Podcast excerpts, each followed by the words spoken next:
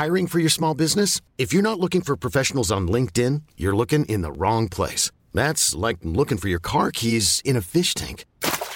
LinkedIn helps you hire professionals you can't find anywhere else, even those who aren't actively searching for a new job but might be open to the perfect role. In a given month, over 70% of LinkedIn users don't even visit other leading job sites. So start looking in the right place. With LinkedIn, you can hire professionals like a professional. Post your free job on linkedin.com slash achieve today. Since 2013, Bombas has donated over 100 million socks, underwear, and T-shirts to those facing homelessness. If we counted those on air, this ad would last over 1,157 days. But if we counted the time it takes to make a donation possible, it would take just a few clicks. Because every time you make a purchase, Bombas donates an item to someone who needs it. Go to bombas.com slash ACAST and use code ACAST for 20% off your first purchase. That's bombas.com slash ACAST, code ACAST. Millions of people have lost weight with personalized plans from Noom, like Evan, who can't stand salads and still lost 50 pounds. Salads, generally, for most people, are the easy button, right?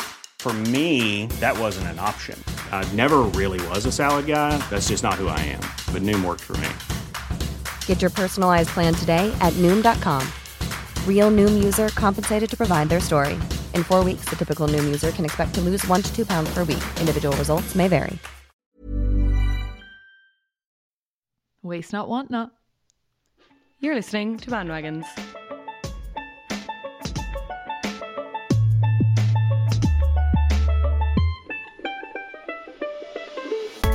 Talking about things that other people are talking about.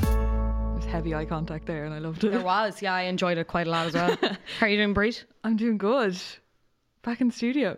Yep, we sure are. Feels good. Feels good to be home, baby, in the words of Kanye West. How are you doing? I'm doing good, yeah, I'm doing all right. Nice to see things kind of opening up again, and Getting back to normal. that's it, yeah, back to a bit of normality. I'm very excited for this episode.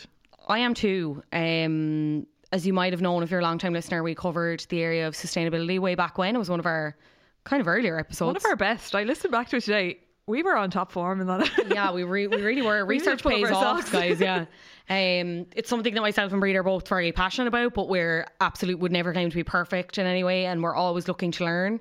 Um, so we were delighted when World Vision got on to us about working with them and maybe doing an episode with them, which is why, as you've probably seen from the title and you've clicked and you're listening now, this episode is all about food sustainability specifically, which is very exciting and very fun.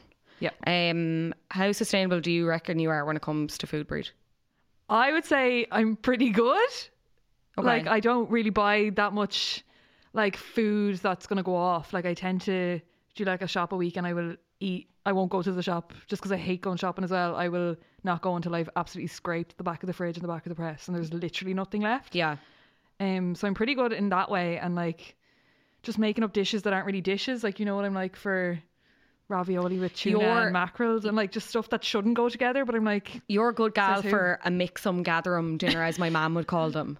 Um, I'm the same. I think I've changed the way I shop a lot in terms of I definitely don't buy as much. I don't shop as often, and like while I'm buying, I make sure like lasts.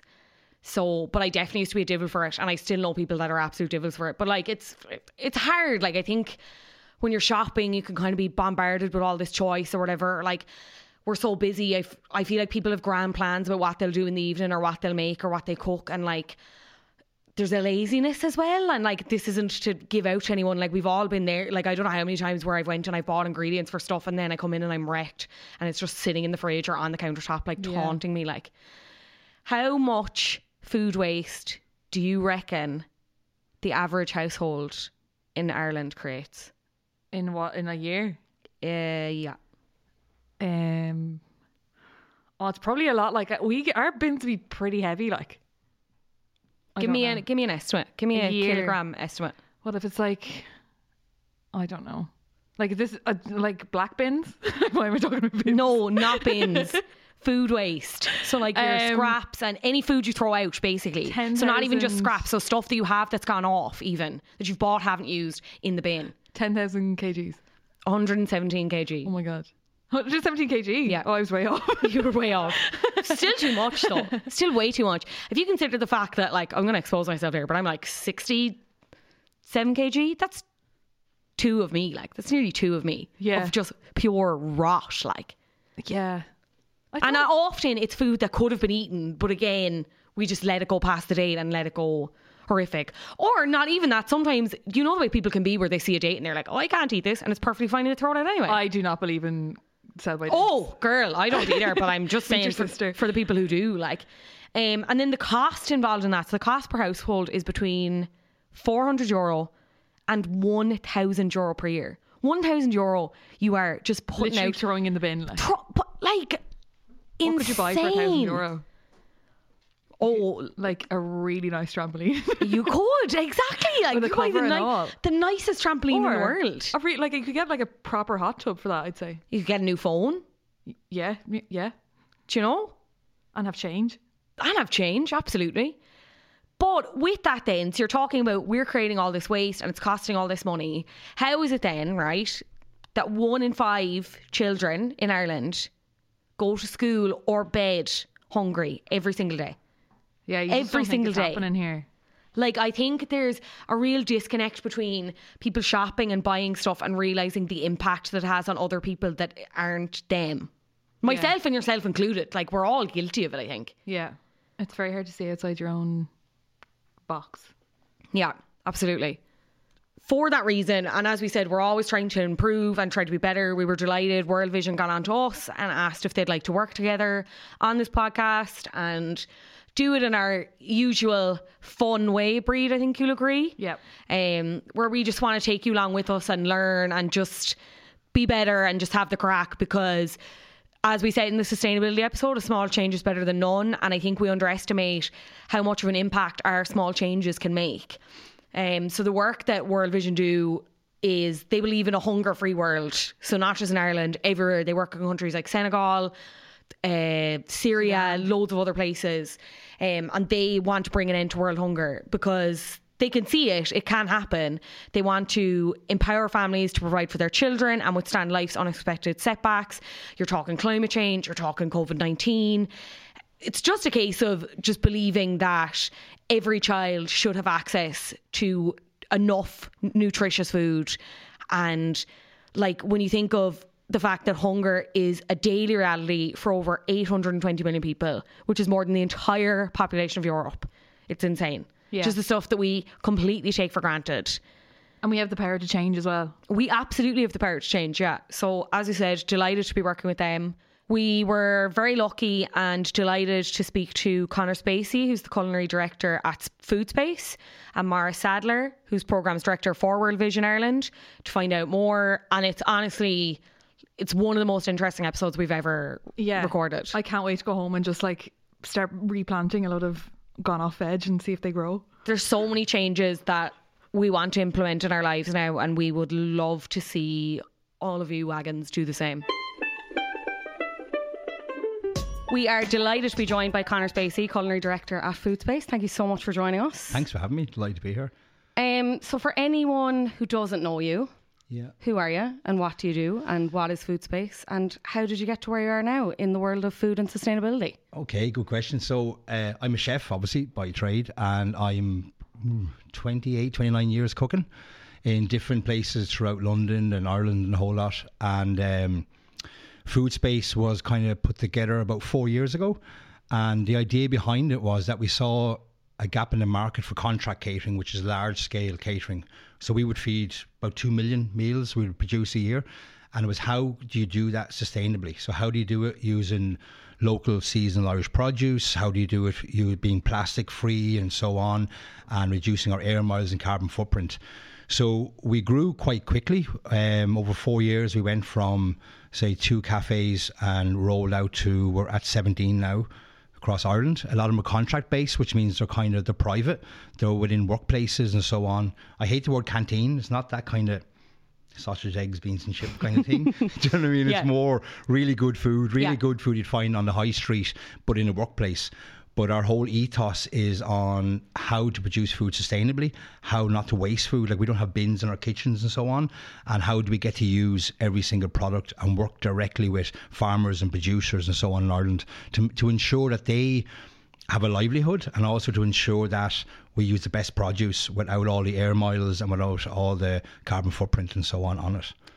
Do you have a moment in your career that you look back on that was kind of the catalyst for your enthusiasm for sustainability? Like, was, there, was there a moment where you were like, I need to do something about this, or was it just like, I have to make this priority? It was, and it was working uh, back uh, probably 15 years ago. So working in hotels where you're doing large numbers, and at the end of each day, whatever, after restaurants and bar food and functions, just so much food going into the bin.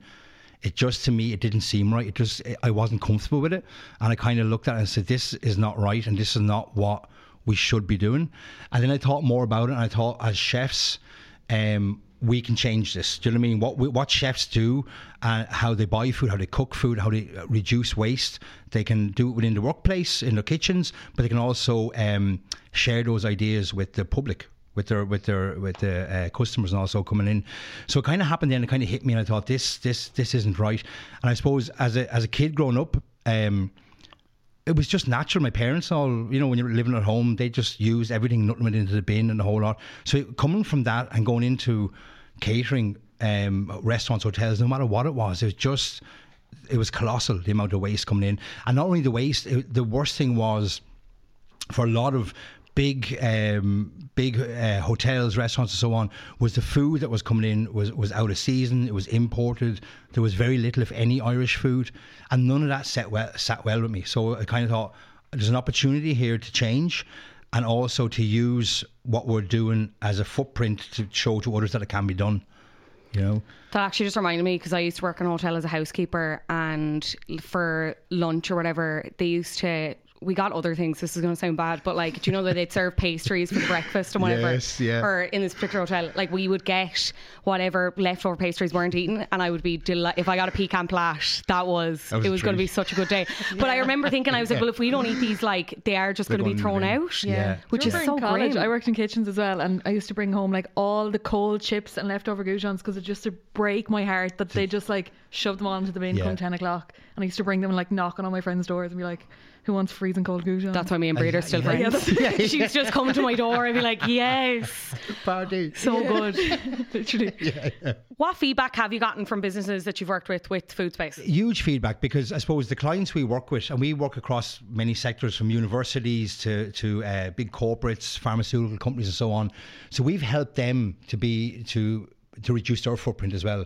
So by teaming up or partnering with, with, with companies that we do partner with, we've we feed, as I said, a large scale number of people sustainably, which has helped them reduce their carbon footprint in companies and all as well. And it's been a hell of a lot of interest. So chefs are really bad, I suppose, at um, not sharing things. Chefs are really like competitive and they're kind of like, oh, I'm not sharing how I do this, I'm not sharing how I do that. And I've kind of gone the total opposite. And I share everything that we do and I go, look at this is what we've done with this leftovers or that leftovers. You can do the same, or why aren't you doing it? And kind of prodding them and kind of going, you know, why aren't you doing it? Why aren't you doing it? And that has has helped in many other, not just catering companies, but hotels and restaurants and all, with chefs that I know have kind of I've gone into hotels and restaurants um, in my free time and said, "Look, at let me show you, let me help you, let me, you know, change your mindset and uh, help you reduce your waste as well, and look at where you're buying your food from." So it's been a, it's been a big, and I think it's only come to the like the public have been very, uh, it's been very much um, in the forefront in the last few years where sustainability has really hit. But for me, it's kind of always been there. Like, and I found it was funny enough. I found an article. I was cleaning up my attic the other day, and I found an article last month from from an Evening Herald, and it was a twenty. It was twenty year old article of me talking about sustainability and food waste, and I was thinking that's twenty years ago, and we still haven't changed. You know what I mean? Yeah. Uh, while it's become more in the front now, and more people are conscious of it and looking at everything to do, and I think that we have to be quicker about what we're doing and make the changes quicker.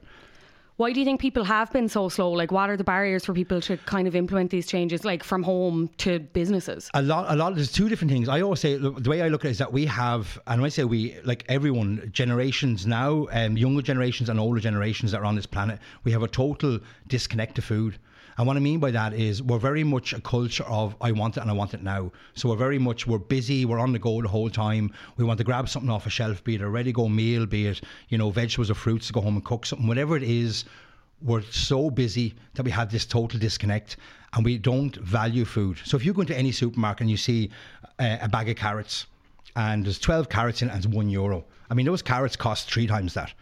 But we just associate carrots to being a cheap food. So when we're at home then and we only use two of those carrots, we have no problem throwing out the rest because the cost is like 20 cent.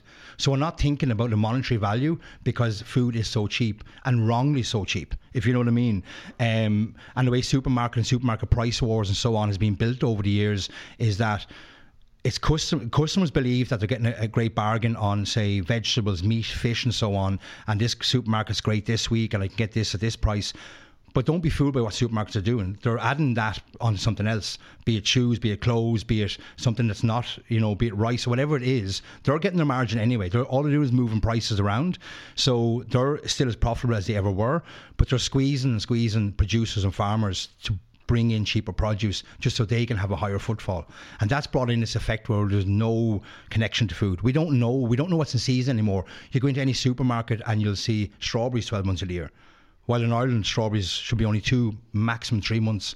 But we'd expect it in January, we expect it at Christmas because supermarkets have brought us down this kind of rabbit hole of um, having everything available all the time. And I think that's been a huge um, problem where we're, we we want something that's convenient without understanding the the the, the um, knock on effect of it. Yeah, there is always that debate around certain supermarket chains, which we will not name, having extremely cheap fruit and veg, like insanely cheap. Like, and like, don't get me wrong, like I've bought them. Like, it's Yeah. it's so hard to resist when they're there, and I don't know. I can only speak for myself, and it's something I'm going to try and do better. But like for our generation, you and me Bríd, like I don't think the difficulty is, as you said, like a lot of people don't think about the person behind the vegetable. It's like, okay, these raspberries or whatever are 69 cent and I need a smoothie and I need it immediately in the same way that we consume content, in the same way we consume fashion. Like it's very like, as you said, Yes. like I need it immediately or what's the Yeah. point? And I'm not thinking about the knock on effect of it. Yeah, And that, that that's the problem. That's where we have this total disconnect. And it's about trying to reconnect people to the actual value of food. And once you value food, then you won't waste it. You know what I mean? Like if you pay the true price for what the cost of food is, then you won't waste it. Like the raspberries. So for instance, you want to make a smoothie, you got a half a punnet left over. You might leave it in the fridge for a few days and then look at it and go, oh, it's a bit moldy, I'll throw it out.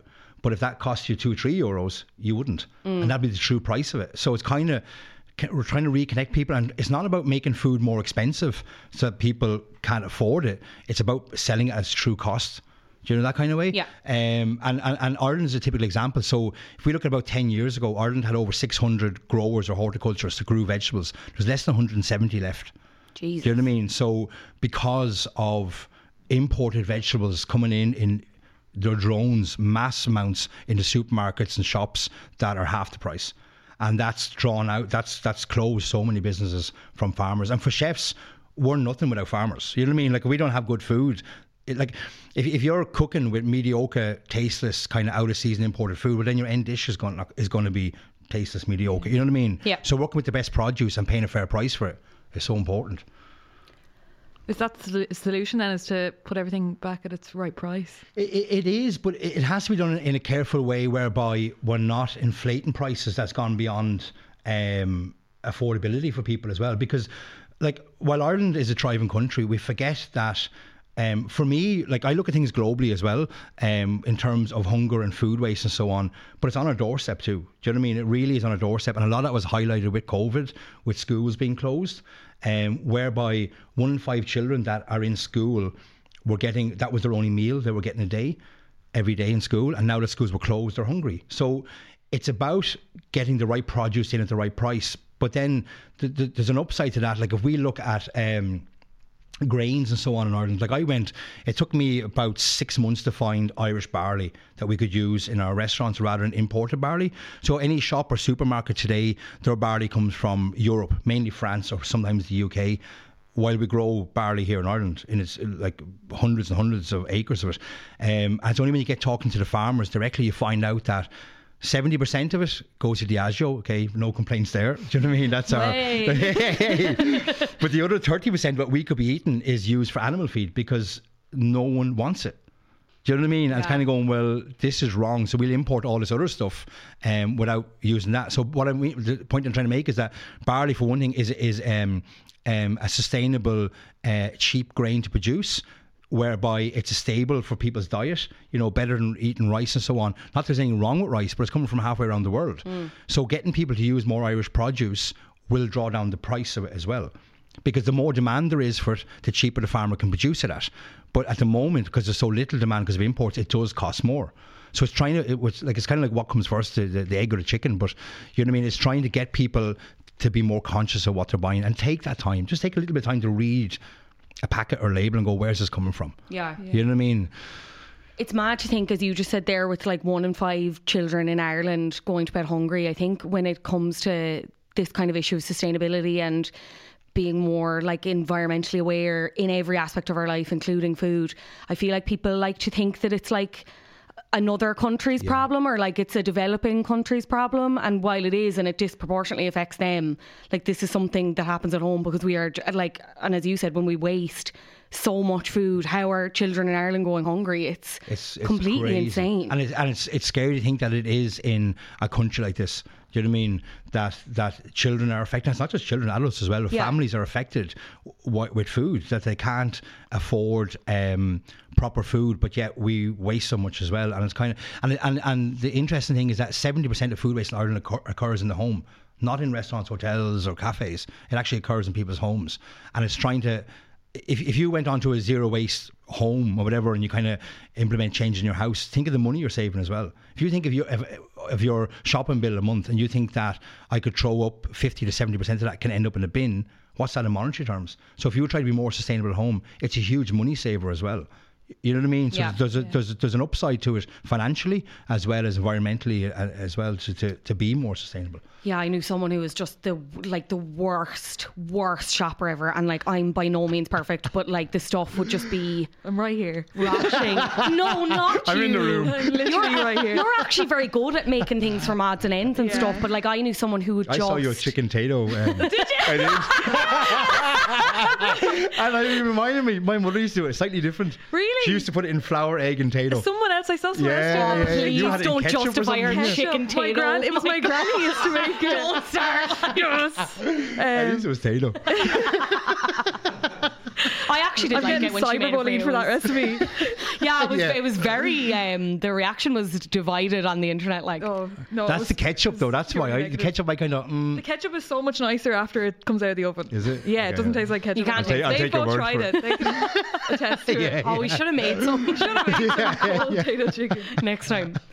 Um, you were saying earlier you have no bins in your kitchen. yeah. So how does that work? Like in terms of examples? It, it, it doesn't happen overnight. It's a lot of it is, is retraining chefs. So chefs have this mindset um, where when, when you're training as a chef, you're you're kind of told that you have to have the best of everything. So you got to have the best of the meat or the or the inside. So if it's cauliflower, it's the white part of the cauliflower and all that you're after. So you're trained to cut all this and get the best and throw the rest in the bin. And when we open new places and take on new chefs, there's a lot of training involved in changing the mindset because it is a mindset. And um, by taking bins out, and they can't throw anything anywhere, then they're open to seeing what their waste is. So each chef that works on different sections within the kitchen has like a, like a see-through kind of plastic bucket, and no matter what they do, if it's meat, fish, vegetables, whatever section they're on, they keep it all. And at the end of the day, they we train now obviously we train them but at the end of the day they start to after a while they start to think about okay here's all these stalks off a cauliflower or here's all these fish bones so I can't put it in a bin. I've got to produce something else from it. And because they're not used to thinking like that it takes time but the end result is brilliant whereby everything we have we use. Um, and, and there's different ways. There's, you know, fermenting and pickling and dehydrating and all that, which sounds a bit kind of, oh, you got to have a lab or you got to be some scientific. It's not. Like, if you, like, all these um, ideas we brought into modern day kitchens all came from the past. You know what I mean? These are these are practices that people did hundreds of years ago, and we just I just look back and said, well, how did we preserve food hundreds of years ago when, it, when we didn't have fridges, and how did we not waste anything? And took those and brought them into a modern day kitchen. And then we, and obviously then we use them and they're really, really tasty. And customers get to taste a lot of fermented drinks and kombuchas and kefirs and, you know, pickled vegetables. And we, we use up everything. And by doing that and showing our customers that, the idea is, and they go home and go, actually, we saw that, we should try that. And, you know, we post videos and that recipes, this is how you can do this, this is how you can do that. And everything. Like we did one there, I did one at home a couple of weeks ago um, with banana skins. And the response was like, Jesus, never knew. So we make we make banana skin chutney because we go through hundreds and hundreds of bananas a day. I'm extremely intrigued by this. Yeah. But you see, that's the thing. We never know. Like we just associate banana skins to be obviously it's the Totally skins. You just think, well, like, let's yeah. throw that out.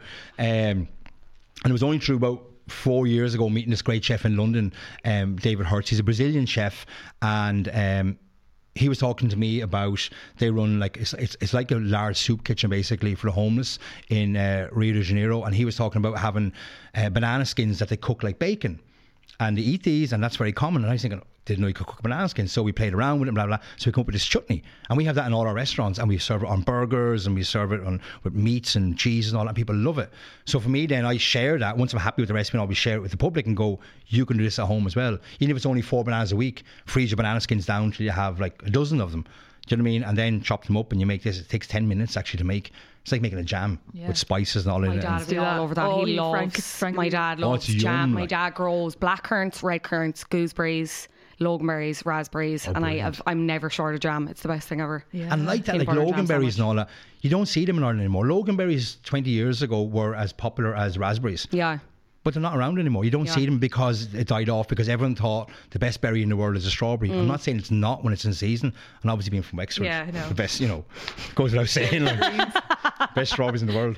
But uh, loganberries and all, these were old berries that were plentiful in Ireland that are gone. You know, more or less, at, at like at, at produce in, in big numbers because of imports that we just presumed were better. Yeah. You know, that kind of thing. Yeah. And that's what I mean about biodiversity as well, is bringing back um, old uh, um, fruits and vegetables and so on that we would have grown previously and just died out. Bringing those back in helps as well, um, helps farmers and gives more variety to your diet and what you want to eat and so on. So it's all interlinked. It's all really back to the farmer. Yeah. You know what I mean? And once you get that produce, making sure that you use all of it and trying to eat that way. We could be sitting on a gold mine with the old loganberries. which You could be. um, what foods are the biggest offenders when it comes to their carbon footprint, or is it ju- is it just everything? Well, it is and it isn't. So there's some things, right, whereby, you know, so yeah, avocados, right? We oh, don't. yeah. Don't. No, I've heard this and it's So we, we don't we've so never we, we banned avocado we don't sell there's a lot of things in food space we don't sell and refuse to sell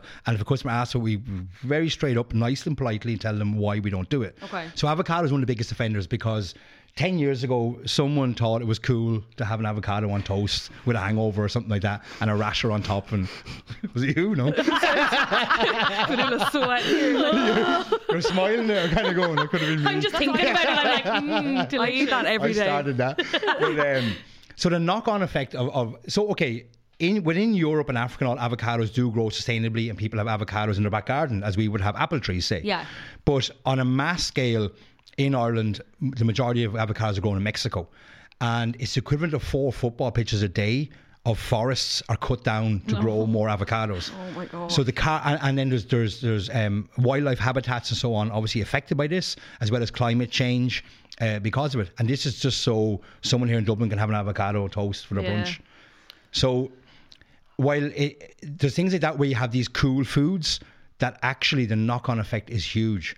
So for me, okay, we're a small company in terms of what we do in Ireland, like food wise, but by for us saying we don't do that and we will never sell it, and we tell people why, people go, I didn't know that. So we're trying to trying to get people to learn uh, more about ingredients.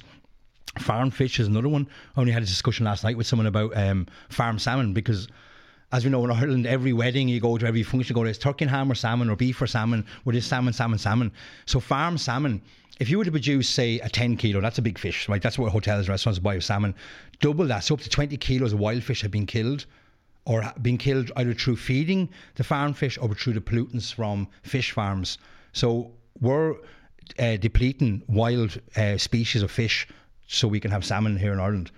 So we don't serve salmon. We've never served salmon either. Yeah. You know, so it's kind of, but people don't know that because salmon, you go into the supermarket and you get two little, I don't know, fillets of a. I In don't know what it vacuum costs. packed, yeah, yeah, yeah, and you yeah, think, oh, yeah. that's salmon, and we all like salmon because it's a habit. So if, if we replace that and put pollock or, or ling or something, people go, what is that? While it's it's it's fish that is surrounded in our oceans on both sides, east and west coasts, and um, they're plentiful, they're sustainable.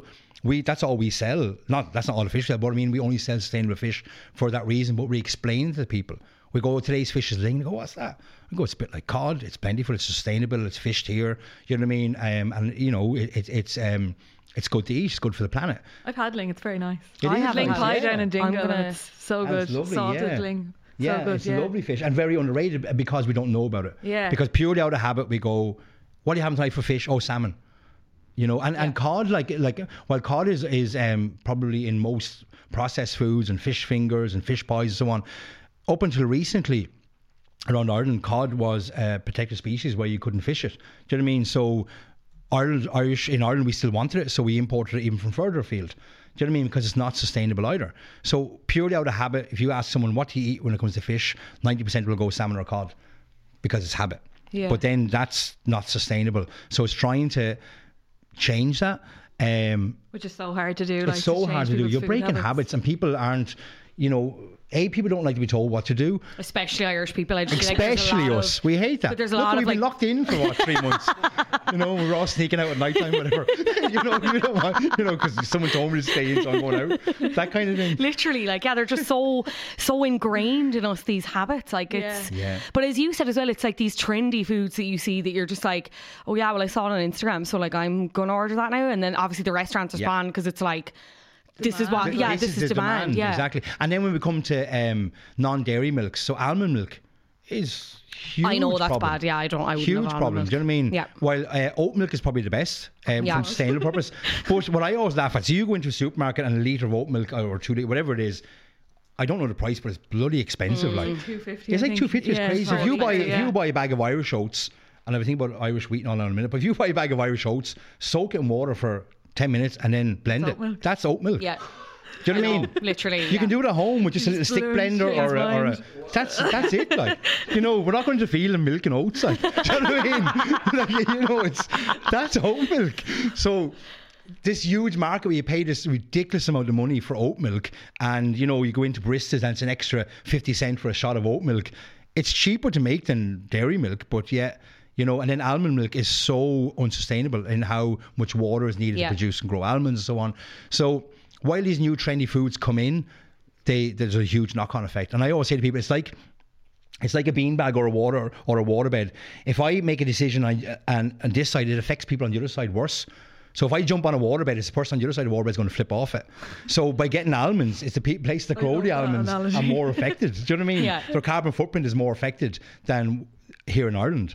But we want it, so we're, we're oblivious to how it's affecting other people in the world that grow almonds and so on. Yeah. And it's that kind of connection that trying to get people to think that way. It's not easy, but I do think people are more open to it. Yeah, I think we need to go back to like the really old Ireland where everything used to be just grown in the garden. Full of Yeah. You what? full Where it's just like all this. I don't know what you're saying. Do you know, I like, know, don't you know. know the? Is that German? No, do you know fulacht fiadh? It's Irish. Do you know the thing where they'd like it'd be like a, terrible a, a, a like a plot of water and they'd cook the fish in it. Didn't your man with the salmon do it? Finn McCool. Did he have the salmon He knowledge? probably did, yeah. That was Oh, sustainable salmon. someone's gonna, yeah, exactly. Anyway, that's the point I was making. Carry on. I'm sorry for interrupting. No, but like you know, Dublin gardens, like the really long ones, were the really long gardens were obviously from people like who are kind of poor because they used to have to grow everything themselves because they couldn't afford to buy anything. Yes, yeah. We all need to go back to like the, The allotments and sustainable, so on and- Yeah, Yeah, yeah, we need yeah, to go back yeah. to the sustainable gardening and And that's the thing. Like, I mean, and uh, okay, I'm not saying it's easy to grow, but lots of vegetables all you can grow, even in even if you live in an apartment in in, in, Yeah. in bed, uh, plant boxes and so on, that don't need a lot of work. Do you know what I mean? And it's just, and when you, when you start growing food as well, you, you you appreciate a lot more when you're eating it. Because you've had it since it was a seed, and you kind of, you know, you, you looked after it and pruned it and did whatever you had to do, and now you're kind of going, oh, it's ready, it's in season, and it obviously tastes much better too. Do you know what I mean? Like homegrown food tastes much better than anything you're going to get from imported food that's mass produced and has no flavour. Yeah. And it's kind of, it is, it's kind of like we're a modern day society, you, you, like, but our food has become so modern that this gap has occurred. You know what I mean? This sustainability is colossal. Like it's, well, it's, it's a global problem. The choices we make here in Ireland can help Ireland and the globe as well. And it, it's not that, I think a lot of people, I know I, uh, um, a lot of people I talk to, when, when they're at home, they just feel like, well, I'm just at home, it's just me and you know two kids or whatever it is, and they're kind of thinking, what difference can I make? You know, it's up to governments and big companies. But if we change, then the governments and large conglomerates all have to change because demand changes. Yeah. So don't, people should never feel that they're too small to make a difference. You know that kind of way because you can. Yeah. Just by voting with your feet. Yeah. As a, as a consumer, by what you buy and how you buy it, will change how supermarkets and shops stock things. And like if we went to the supermarket and we didn't want any of the imported veg, well then they're going to stop putting it in. Yeah. You know that kind of way, and obviously packaging is another story, but it's the same idea. Like if we went for loose vegetables where you can get it, um, and stuff like that, then less and less packed vegetables will come in. They they're only going to feed demand. Yeah. Um, and trying to change that. Beyond making those changes, what recommendations would you give to people trying to be more sustainable at like a at a kitchen level, just in their own home? in their own home. It, it, it's a lot of it's down to shopping, and this sounds a bit boring, like sitting there writing a list, kind of like, geez, I have enough to do. But if you just planned out a week ahead, if you planned out what you're going to do next week, you know, wherever you're going to be and what you're going to do, and planned out what you want to eat, and just buy those ingredients for that, um, and then there's always there's always tie in what's left over. So I was saying, like, if on Sunday you had a roast chicken, well, then you got a carcass, a bit of chicken left to make a lovely ramen on the Monday. So just buy noodles to go with the ramen and a bit of vegetables. Do you know what I mean? And think, right, there's two dishes out of that chicken. Then on Wednesday, I'm going to, I don't know, I'm going to buy in eggs and I'm going to make an omelette. And then I'm going to have some eggs left over and I can do a stir fried rice, whatever. Think along what you're buying and what what's the most you can get out of it. Um, and a lot of it for me is is obviously check keep it in season. There's lots of easy like um, stop food waste and Bord Bia and all. You can go onto a website and see what's Irish now that should be in supermarkets. Like what should I be looking for in supermarkets at any given time? The information is there. Look for that, and then stay away from the imported stuff. Do you know what I mean? And stay away like plastic is a we know how how how bad plastic is. But there are alternatives. So, like, I mean, if you were buying condiments, buy glass jars. You I mean rather than squeezy tubes? Buy your milk in Tetra Paks. While there is plastic rims on Tetra Paks, Tetra Paks themselves do get recycled, while plastic doesn't. So a lot of it is is looking at the product you want and making sure you can buy it most sustainably that what's available, rather than just grabbing. You know, a condiment, mayonnaise, or ketchup, whatever it is for your potato chicken, or you, know, you know what I mean, or or your milk in the big three liter, you know, pla- like look look for look for better packaging and look for Irish produce, um, and then but also look for like eggs because I was talking about that.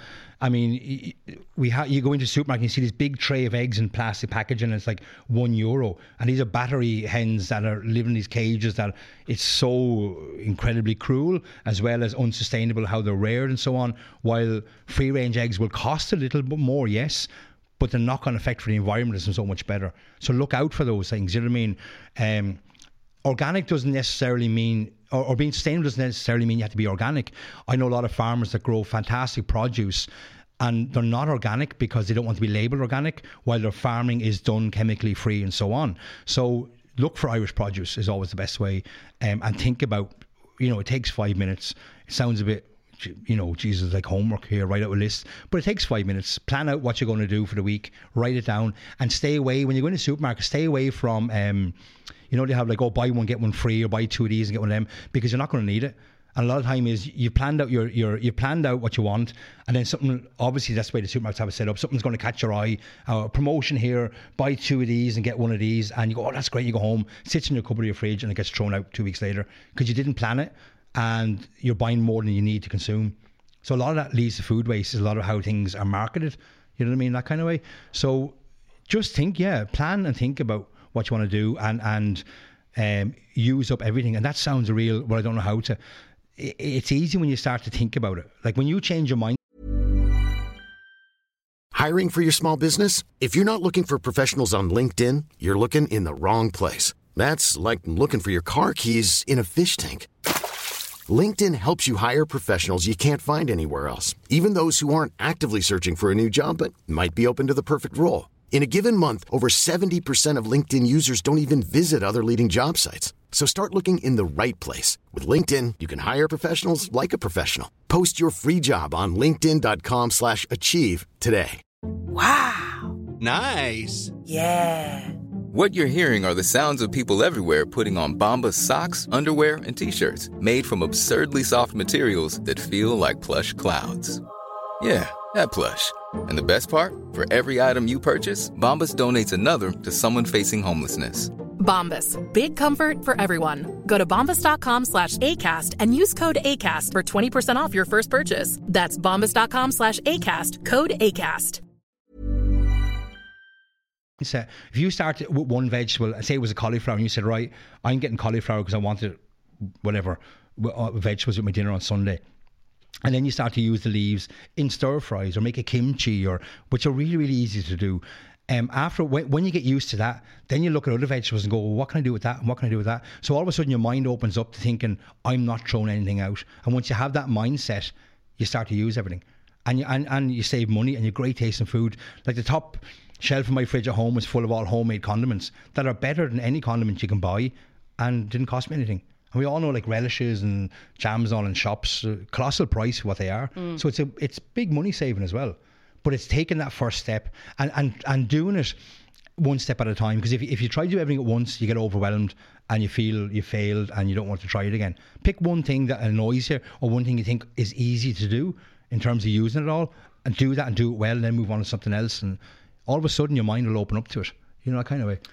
What's in season at the minute? And would you have any recommendations for? Well, obviously things to make? strawberries are, are- strawberries. are, are fantastic. There's lots there's lots of things in season. So we've just come out of what we call the hunger gap, and not many people know. But so a hunger gap is two months of the year um, where we're in between growing and harvesting. So um, and a lot of what you- a lot of what through sustainability you will be prepared for that and pickled and fermented stuff. So you you won't have as much fresh Irish vegetables. Plenty of imported, but to stay away from them. So now we're coming into we've lots of lovely stuff out there. We've lots of fruits and berries. We've lots of really tasty uh, potatoes. I don't mean just a regular potato. A lot of heritage potatoes. Um, that that are were were grown in Ireland hundreds of years ago, were forgotten about, that are back now again. There's great uh, farmer grows them here in Ireland. Um, root vegetables, light root vegetables, and all are in. So we're at a time now where everything in your kitchen could be Irish. You know what I mean? We're at a time now where we're in harvest season. We're coming out. A lot of farmers are starting to plant again now for later in the year. So we're coming to an end of one season, but we'll kick into another. So there's always Irish produce available, and it mightn't be something that you're. You know, when the winter kicks in, when we come into say autumn, you have lovely celeriacs and all coming in. People go, well, you know, we're not used to that. But like, it, it looks like a turnip, it tastes like a parsnip.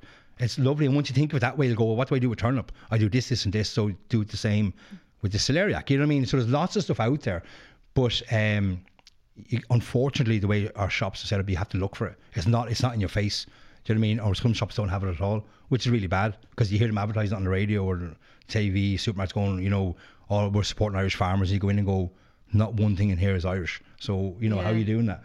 So you know. Marketing is, is, is the thing with supermarkets, but I feel like I'm picking on supermarkets. I probably am. You know, they, They deserve it. They do deserve it. Yeah, they do. Good. We're all anti-capitalists Yeah, here, yeah, yeah, shaking our fists They at deserve man. it. What's your like personal favorite, like nothing in the fridge recipe? Like you have bits and bobs of everything, or something that you know that like a lot of people would have odds and ends of stuff, and they're looking at it and they're like, "I'm going to throw this out." Tell them what to make so that they stop doing that. usually uh, it, it's a, I call it kimchi. It's not the real Korean kimchi, but it's a take on that. So it's a spicy condiment. It's so Wexford kimchi. It's Wexford kimchi. Actually, that's what I'm going to brand it as. Wexford kimchi. I said it was stall next to strawberries. Sell them out. Be on the side of the road. yeah, exactly. Charles kimchi. But uh, what, so what it is is it's it can be anything from fruit like apples, pears to um, any kind of green leaves, onions, even seaweed can go into it. Any kind of odds and ends you have in your kitchen in terms of vegetables and fruits that are all chopped up seasoned with um, fresh ginger, garlic, uh, chili paste. So you can even use a chili sauce. You know, like cowboy chili sauce. You can use that if you want to be really quick at it. Um, and what you do, you salt your greens first. And what I mean by that is you put it, you sprinkle it with salt, let it rest or sit for like ten minutes, and all the moisture comes out. And that's the base of your pickle. And then you add in your fruit, your ginger, got all the seasons. You jar it and leave for about six days, and it's this spicy relish. And it all breaks down, and the moisture from the greens totally submerge it into this kind of liquid where it all pickles and it's really it can be as spicy as you want and it's great with, I eat with everything it's great on sandwiches it's great with salads it's great in pastas and it's just I always call it empty the fridge kimchi like it's literally any kind of vegetables and fruits go into it the original one is far from that as in the original Korean recipe but this is more of a, a Wexford one. Yeah, I just keep visualizing with like my sad onions on the countertop. Like, do you know there's always like one sad onion that's just like, please Well, use me, and you're like, oh. But what you could do with that, so the sadder it gets, it'll start to grow these little green sprouts. Okay. We come out of it and then plant it. Put it in a flower box and it'll grow more onions for you. What? Yeah, so there's a lot of vegetables, and so celery is a great one. Yeah. lettuce is a great one. So with celery, what we do is we cut up our celery, and when you get down to the root, so you leave about I don't know two inches, you know, Okay. down to the root part that most people throw out, put in compost, or might at best make soup. But You cut off a little bit of the root, like a tiny little millimeter. Sit it in water and leave it in your like just a little bit of water. Leave it in your kitchen window, wherever there's a bit of uh, sunlight, and after about two weeks, it'll sprout into flowers, and then plant it and grow another celery. So celery keeps giving back. Like lettuce is the same. Once you have a whole head of lettuce, take off the little nib off the bottom, use the outer leaves to eat, then put that in water and it'll grow again. So a lot of stuff so you can can regrow without being. I'm, if I can do it, anyone can do it. Do you know what I mean? Like it's not. You don't have to be a gardener or Yeah. a horticulturist or anything to do this. This is just, as I always call, it, food that gives back. And onions, another one. Potatoes, another ones. Can Where you do with garlic? Did I make that yeah, up? you know you can do it with garlic. Garlic will sprout again. This little green sprout Yeah. will come out of it, and then you plant it and grow more garlic. Um, potato is another one where they have all these little bits start Yeah. to come out. You know they've been under your in a press for a month, and you're Yeah. kind of going, "Ugh." plant them and grow more. So anything like that, a lot of a lot of root vegetables, as we call them, like potatoes, onions, garlic, celery, and so on, will regrow into more. It doesn't happen overnight. Like you're not going to have so a celery cool. next week and go, I don't want to buy more celery. It'll take a while, Mm. but it's going to grow another. ce- So rather than throwing it out, in a few months' time, you'll have another celery for free. That's That is so cool. We, I really wanna get into that you've- sustainable gardening You've like, such a good garden permaculture. for it. Yeah. I do as well. I'm just lazy. I need to actually start. Yeah, Yours is so very, good. very My nice though. parents at home like have spent the time during lockdown. Like my dad has built this big greenhouse and they've built like just like an area to grow like strawberries and raspberries and like mom's like here this is where I'm growing my like aubergines or something. I don't know but they're like courgettes or something. Something's really easy to grow but they like Yeah, they and- no skills. Like they just got it into their head and they just And it's did easy it to and do. it's so Yeah, easy to do really is. when you're interested and want to do it. And it's vegetables like that, aubergines and courgettes and all, we think are um, have to be imported. They grow here in Yeah. Ireland. I know I know people like I was doing a thing the other day, um, making a video on tepache using pineapple skins. You did a lovely drink. So Oh, you just cut up the, the skins and the core off the pineapple that we throw out and you infuse it with sugar and water for 48 hours. And it's a sparkling pineapple. It's, it self carbonates. and has been It's flat great. out making pina coladas, and Well, she has a lot of pineapple. This is great. This is great with Malibu. It's great with vodka. Oh it's great with, as a mixer, like. And it's as fizzy as it's champagne. right up my street It's fantastic. and it's purely made of pineapple skins and, and the root. But what I do with the top of the pineapple skin, the actual flower of it, same thing. You put it in water and you put it out to grow. Now you do need a greenhouse, obviously in Ireland because it's so cold. Yeah. Yeah. But it takes two years, unfortunately. That will grow another pineapple in two years. that's class Get your parents on that. it's Get 'em just onto like it. Get 'em them onto just the like, vodka what's and that gin game? it's like Animal Crossing Literally, yeah, kind of, yeah. I've never played it that is so cool what is the chef's manifesto? So yeah, that's that's a kind of cool thing that's really grown real fast. The Chef's Manifesto started three years ago. We kind of so what it is. It, um, there's United Nations Sustainable Development Goals. So 17 goals. There's 190 something countries. My geography is really bad. I didn't know there was that many countries, and I know there's more. but anyway, so don't ask me to name them. That are uh, signed up to the SDGs, Sustainable Development Goals, to achieve them by 2030. Ireland being one of them, and Ireland played a significant part in in writing the Sustainable Development Goals. So Ireland are very uh, highly regarded when it comes to United Nations and sustainability, even though we haven't stepped up enough. So what's been happening is the goals, I won't say they, they seem unachievable. They are achievable if we hurry with our changes. Only 10 years left. Do you know what I mean? So as we say, it's the, this is the last decade of change. But um, so somewhere along the line, someone in the United Nations and the World Food Programme came up with an idea that chefs are in the middle of the food. So we decide, as I was saying earlier, where we buy food, how we don't, how we do or don't waste it, what we buy, how we buy it, and in turn we can teach customers and so on how to be more sustainable. So a cool guy, Paul Newnham, he Australian guy living in London, works for the World Food Programme, and he was tasked with gathering chefs together to get um, ideas down from chefs. Or what it is basically is taking the 17 goals, which the thing about the 17 goals, every goal has by goals or, or you know goals within the goals. So it's it's hundreds and hundreds and hundreds of pages about sustainable development goals. No chef and a lot, of people I know will never sit down and read all that. So the idea was how do you take the SDGs and turn them into very easy chef language that chefs will go, oh, I can do that. So a bunch of chefs got together. It was about 20 was the beginning. They got together between New York and London to to sit down and, and translate that into what we call chef language so that chefs can learn to be more sustainable um, and help other chefs to be more sustainable. So it's grown hugely over the last three years. So we're in 72 countries now, and there's over 800 chefs involved. And when I say involved, they're involved. It's not like they're members of this just to wear like, like, a, like a blue Peter badge. Yeah. They're actually involved making changes. And, and the good thing is then we also get to sit with NGOs and large scale um, different companies that are behind sustainability. We have a voice at the table now. So chefs get to sit with these companies um, and to to go to governments to make change, and people are starting to listen. So it's it's helped to accelerate the sustainable development goals by 2030 um, and really got chefs involved. And I think the impact has actually been bigger than was first expected. So it's really cool. It's a great initiative with the World Food Programme United Nations and so on to really push for sustainability. And like the way it's set up it's not like a numbers game that we're just looking for members to join. We're looking for people to get involved that want change and that will drive change. And um, whatever country they're in will encourage others to do the same and show them how to do the same. So it's about sharing best practice, about how to be more sustainable and showing other chefs how to do it. So we set up a hub here a year ago in Ireland in Grow HQ in Waterford. Really cool place. So we set up a hub down there. And what the hub means now, of course, COVID kind of knocked it on the head for so early this year. What the hub means is we bring Irish chefs down there um, up to four times a year is the plan uh, to talk about sustainability and get people in with different backgrounds in sustainability from farming from fishery from you know food producers and all that to share ideas about how to make Ireland more sustainable the same there's another hub in London uh, we're in we're in India Africa Copenhagen, New York, LA. So it's spread out across all these countries, these hubs where chefs get together like think tanks and go, well, what are we doing and how can we encourage others to change and what and how ourselves can be more sustainable? What are you doing that I could do? And so it's sharing ideas and being very open about being more sustainable. So it's really cool. Yeah, it's a great great initiative that's really kind of taken off and has made a lot of change towards very, sustainability. Very Yeah, exciting. it's Very cool. exciting. Um, where can people find out more about you and Food Space if they want to? they can um, well, they can go to food hyphen little bar in the middle space.com for the website or they can go spacey underscore chef on Instagram or space chef on Twitter.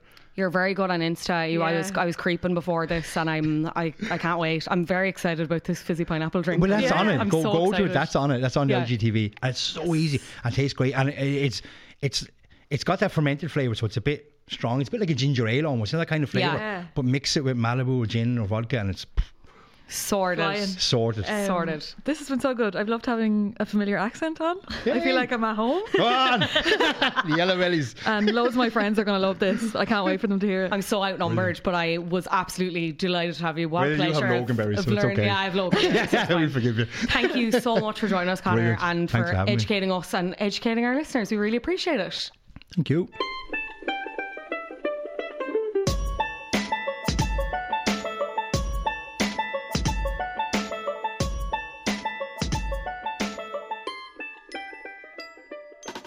We are delighted to be joined by Mar Sadlier of World Vision, Programs Director. Thank you so much for joining us in studio. Thanks very much for having me. Much appreciated on this uh, miserable rainy day outside. Not great. It's good for the grass, lads. Good It for the is, grass. that's it that's what we'll it. keep telling ourselves. Yeah, go for the grass. Can you explain a bit about what World Vision do? Okay, so World Vision is a child focused overseas aid agency. And we've been here in Ireland since 1983, so we've been around the block a while. And our primary focus is to support and to bring around sustainable changes in the life of children in the countries we work in. And we predominantly work in Africa and the Middle East, working a lot with countries on health programs and on education programs, mostly for World Vision Ireland in sort of areas of conflict. So you're looking at South Sudan, Sudan, Syria, um, or areas with poor health systems like Sierra Leone or Tanzania and Uganda.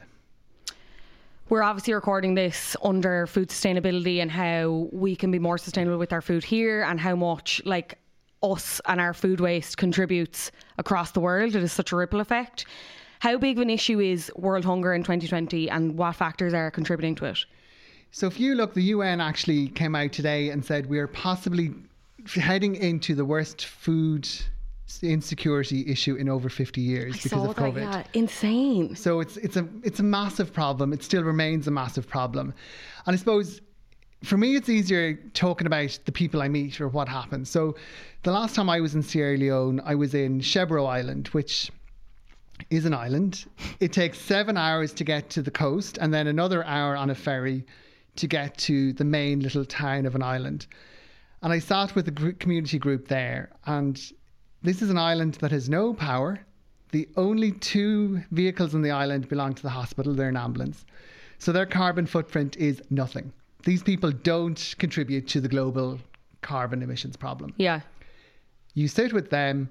I said, "How's what's the impact of climate change?" And it's a bit fuzzy at first, and then it starts coming out. The rainy seasons are different, so they can't grow their crops crops in time. The fishing grounds where they normally go to, just off the coast, are being eroded. There, there's fish are disappearing.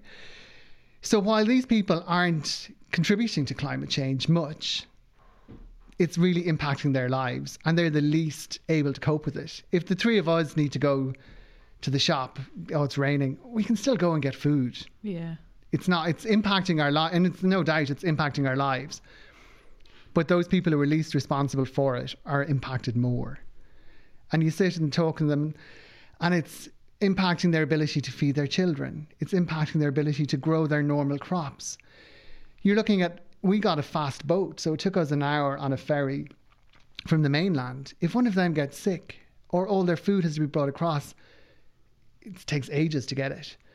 The next morning i was leaving and the rain it was like this. Torrential downpour started. And i was like i thought this was dry season guys. And they were like it is. But we just don't know what happens anymore. So the ferry couldn't leave for an hour because of the torrential downpour. So all these sorts of things are impacting them. I'm rambling now. Yeah. And they just don't have the resources to like handle it really or Yeah, exactly that. So you're looking at they have to bring in all their food that they don't grow themselves.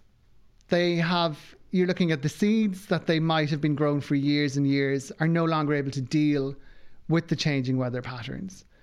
And sometimes they don't have the knowledge of how to deal with it. So we're working with what we call nutrition groups and small community groups, so mostly mothers and teaching them how to do backyard gardening. So, how they can grow green vegetables or nutritious crops in their back garden so that they can have. There's these really, I love them. They're called keyhole gardens and they are like shaped like a keyhole. They're about your waist high. So, you can walk into the middle of it and pick your vegetables from any part of it. So, there's simple technologies like that that we're working with the communities so that they can improve their sort of availability of food and then teaching them how to cook them properly. Like my own mother, when she's cooking broccoli, cooks it to death. So it comes out mush. So teaching people that that's not nutritiously good. That like green vegetables, you cook them quick and keep the nutrients in them and stuff like that. So like there is traditional knowledge there. People have knowledge and skills, but it's changing. Climate change is changing people's ability to cope. There's actually nothing worse than soggy broccoli. I just had I had a visceral reaction to that there when you said it. That Um, and lumpy gravy. Oh god, that's that's another podcast for another day. My god, um, that's the thing though, isn't it? Like I always find like the climate change deniers are quick to be like, oh, well, the climate change doesn't exist because we don't see it. Yeah, because we're uh, we're not the ones perfect, affected. It's these people who bear the brunt of it yeah. when we could be the ones making the changes and helping us long term and helping these people as they experience it right now and suffer as a result. And that's the thing. Climate change is probably one of the o- yeah, one of the only things COVID doesn't. It doesn't know its boundaries. So the climate change we're causing here in Ireland, the impacts are felt elsewhere as well. Carbon emissions are not like kept within your national boundaries. So there is a responsibility for us to take take action and to look after what we do, both at a government level but at an individual individual level, and see how we improve that. But it's also impacting here. Like my own mum was able to tell me I joined a climate organisation a few years ago, and she's like, "Oh, I noticed the mountain ash doesn't bloom for an extra six weeks here, and I'm only in Tipperary." So she could see that climate was changing and within the bounds of her lifetime. So we are seeing the impacts here. We've got much more floods, we've things like that. So yes, it's enlightened self-interest for all of us. It's in our own interest and it's in the interest of developing countries and those who can't cope to be able to do this work. it's always those people who say that climate change doesn't exist, but they're also like, oh my God, how do we have another storm? Why are we naming Yeah, yeah, yeah, another yeah. storm? I'm like, are, are you okay? Like, are you actually not making the connection here? What can we do at an individual level? Um, at an individual level, there's so many things. I'm not the expert in this, and my wife will tell me much more than I am. So, think the actions we're taking in our house, for example, at the moment.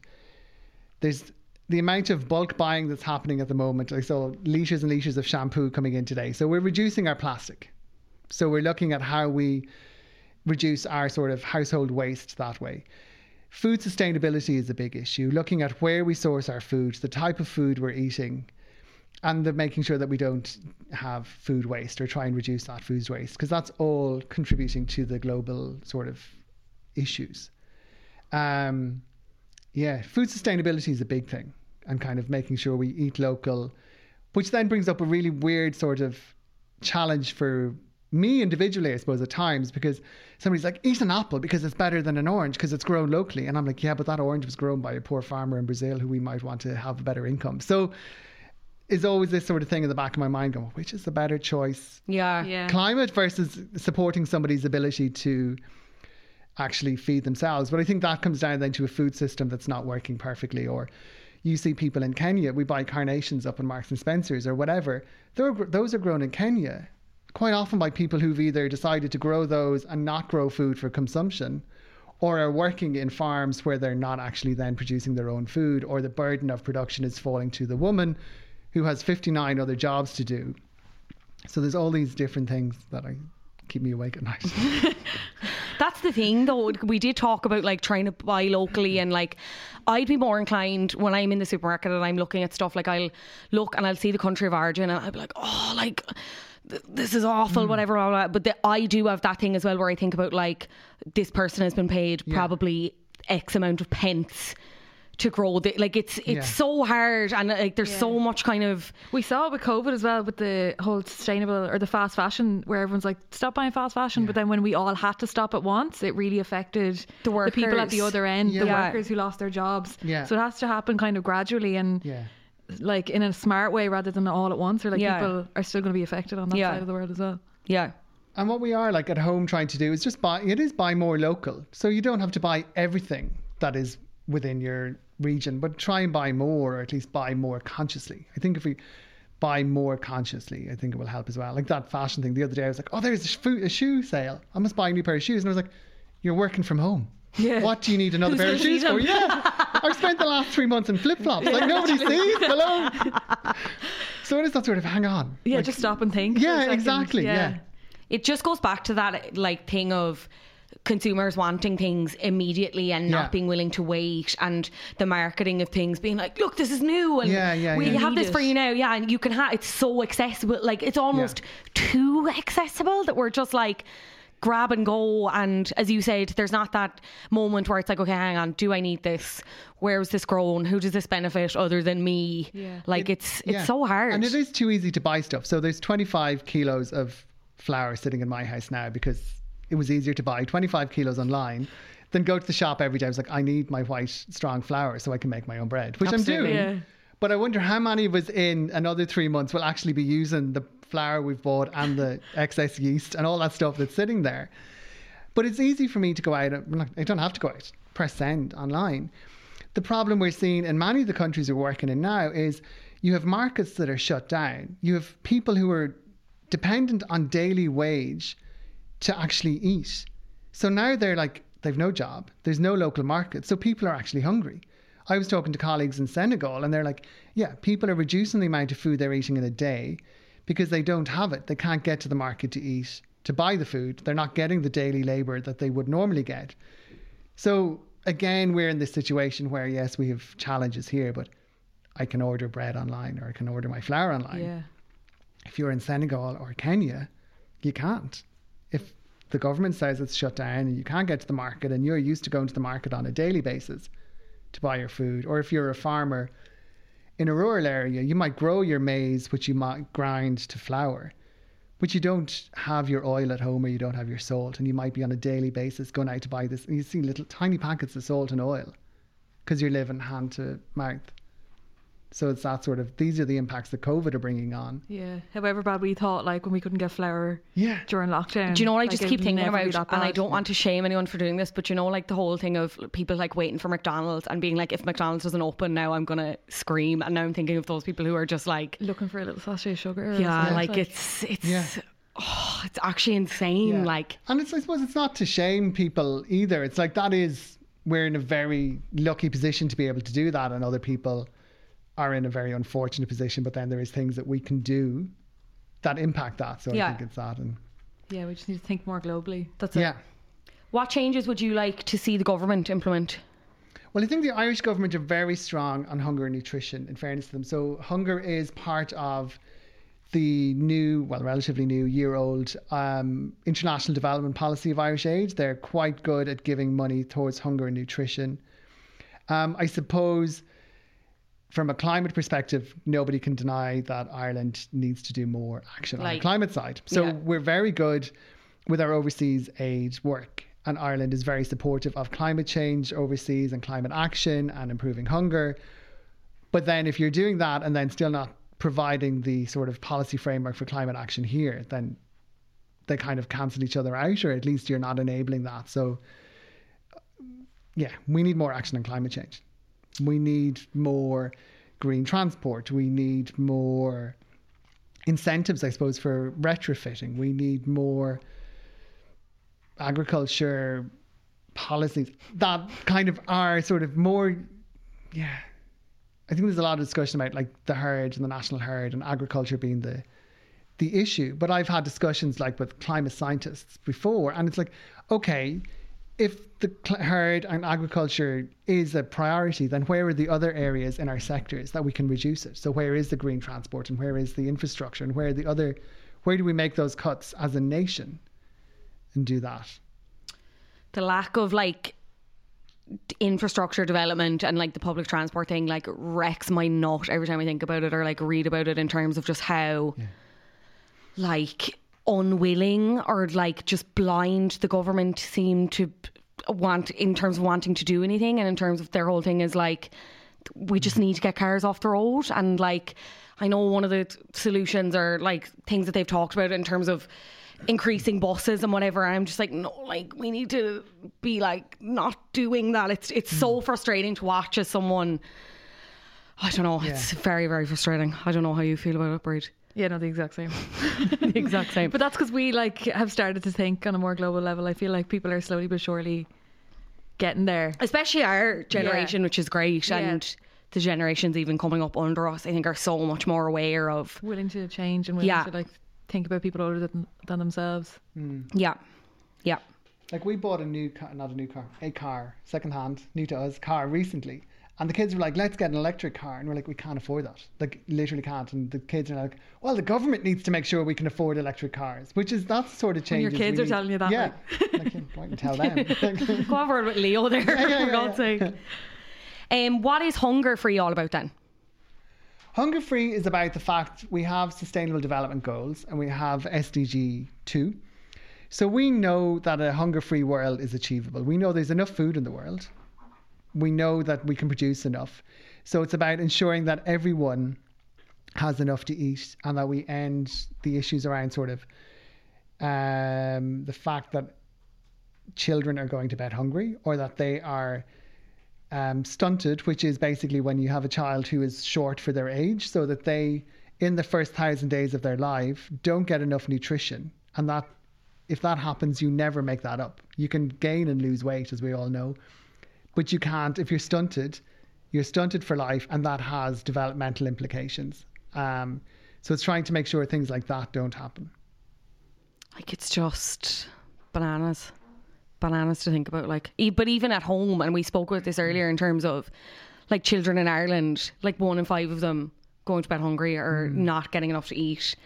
I think again, it's just one of those things where it's like, oh, sure, that's not on our doorstep. That's not our problem. When like Yeah. it absolutely is. Like, and especially even with the impact of COVID and whatever else, I can imagine that's only worsened, unfortunately. Yeah, yeah. And I think a lot of it comes down to the way I look at it is like there's knowledge and then there's access. So I think there's a combination of both, and both here and overseas. It's that some people don't have the knowledge, and maybe like we're not. I certainly didn't learn about food or good nutrition in school, as far as I remember. Um, I did in college because I did nursing, but then access like not everyone can afford to go to the local butchers or can afford to go to whatever the greengrocers. You might go for whatever's convenient. Hmm. And I certainly know from being locked at home with three small kids, you often do just go for what's convenient, Yeah. and you do need. This'll do. yeah, yeah, you do need fish fingers and pizza some nights to be able to go. Oh, just relax, leave me absolutely, yeah. Speak my language. Speak my language. And um, where can people find out more about World Vision and Hunger Free and how can they help? So people can go to worldvision.ie and learn all about our work, and there's many ways you can support our work there by either just educating yourself around the work we're doing or supporting it through whatever means you can. We know things are tight for people at the moment, but there's also many ways you can give once off. You can support children long term. There's many different ways you can support our work. Has COVID had a detrimental impact on fundraising? I feel like I've seen and spoken to so many charities and whatever, and it's just so tough. Like, and they're the ones that are going to bear the brunt of this. Like, it's Yeah, we're, we're definitely seeing a reduction in our income because of COVID. And that's understandable. People are, whatever, they're tight. People are pushed. There's a lot of people out of work at the moment. So it's understandable that people um, don't have as much money to give as they can. But we're still seeing people give. There's still money, people writing cards, wishing us luck with the good work and sending in what they can afford. So every penny counts. That's amazing. Yeah. So delighted. Maurice Sadlier, thank you so much for joining us to talk about World Vision. We're absolutely delighted to have you in. Yeah, it's great work that you're doing as well, and I feel very enlightened. I'm the, I'm going away and I just feel like I need to Change everything. Yeah, literally, Fix like I'm going to overhaul my life. Mark's like my work here is done. Yeah, that's it. Great. Thanks. Thanks so much. Thanks very much for having me. So that was Conor Spacey, culinary director at FoodSpace, and Maurice Sadlier, programs director for World Vision Ireland. We are extremely grateful that they came in to us again and taught us so much. Um, if you are thinking about supporting World Vision and you want to know what your support can do, um, through their work, every 60 seconds, a family gets water, a hungry child is fed, and a family receives the tools to overcome poverty. And we all know we're all experiencing the implications of COVID 19. I think we really need to look at charities and support them as well, as well as shopping local. I think that's one message that we've taken away from this where possible. Um, so, yeah, whatever you can do to help would be amazing, and we would be so grateful to you as listeners if you can um, lend an ear, even if it's educating yourself or if you want to reach into your pockets. That's also great. Um, Bríd has gathered up some I have some themed mini bandwagons. some themed mini bandwagons, some great resources if you're feeling as for more encouraged as we are, yeah, and uh, where you can learn more and maybe if you want to point other people in the direction of. So yeah, Bríd, take it away. Yeah, so these are just uh, podcasts and TV shows that I have watched in the last 24 hours in preparation for this, or listened to in the last 24 hours, um, which I found really interesting. There's an Irish podcast from 2017, and it was two chefs from the Fumbally Cafe, and it's called With Relish. I'm not sure if it's still going, but they did an episode, I think it was their second one, on sustainability in the food industry, and it was really, really interesting. And it's just a really good podcast. They went out to Bray and they met people who just go around Bray just planting little pop up gar- like uh, sustainable gardens um, and met with another like PhD student who like studies like eating insects and stuff like I'm not doing it justice but it is a very good listen if you're interested um and that was called with relish um the second thing I watched on like this is a shameless self plug because I worked on Super Garden this year but the second episode of Super Garden was with Tara Lalan, a designer who's mad into sustainable gardening and permaculture, which is just like everything in your garden serving a purpose.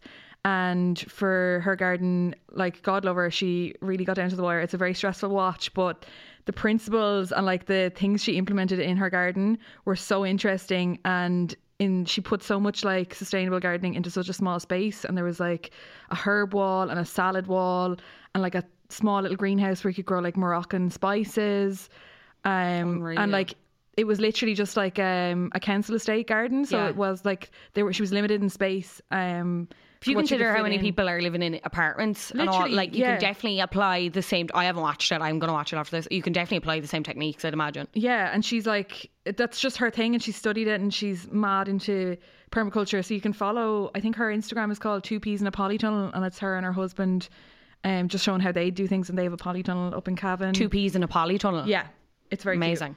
Um, and I just find it really interesting. So that uh, is Super Garden episode two. Um, On the RT player. on the RT player, or yeah, it's on the RT player now because you've missed it.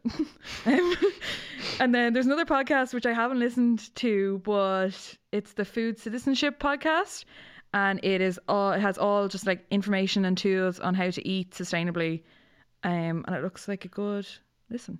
There's another one as well called uh, Rebel Matters podcast, and they did, did an episode, episode nine, on farming sustainably and the food industry. Um, there's loads out there if you go looking for it, and then there's just loads of those sustainability documentaries on Netflix that we've spoken about on our sustainability episode. Uh, Forks over knives, Cowspiracy, Game Changers, The True Cost of Food, and GMO OMG. Like, there's loads out there if you're interested. Just go looking. Yeah.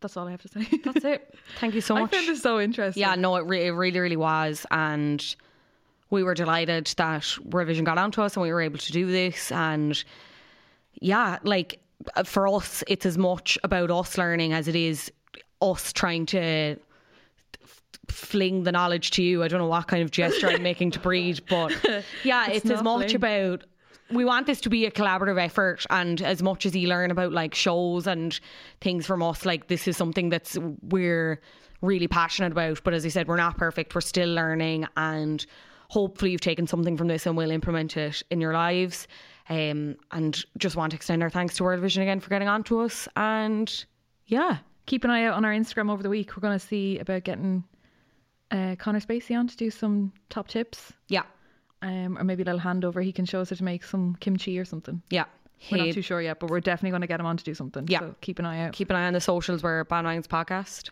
everywhere um, if you like the episode why not leave us a review that'd be really nice Only if they're nice. only if they're nice.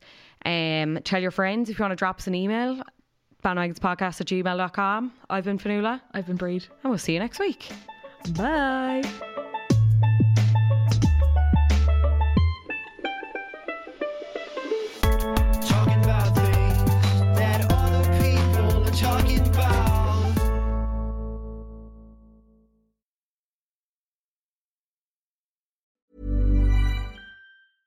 Even when we're on a budget, we still deserve nice things. Quince is a place to scoop up stunning high-end goods for 50 to 80% less than similar brands. They have buttery soft cashmere sweaters starting at $50, luxurious Italian leather bags, and so much more. Plus, Quince only works with factories that use safe, ethical, and responsible manufacturing. Get the high-end goods you'll love without the high price tag with Quince. Go to quince.com slash style for free shipping and 365-day returns.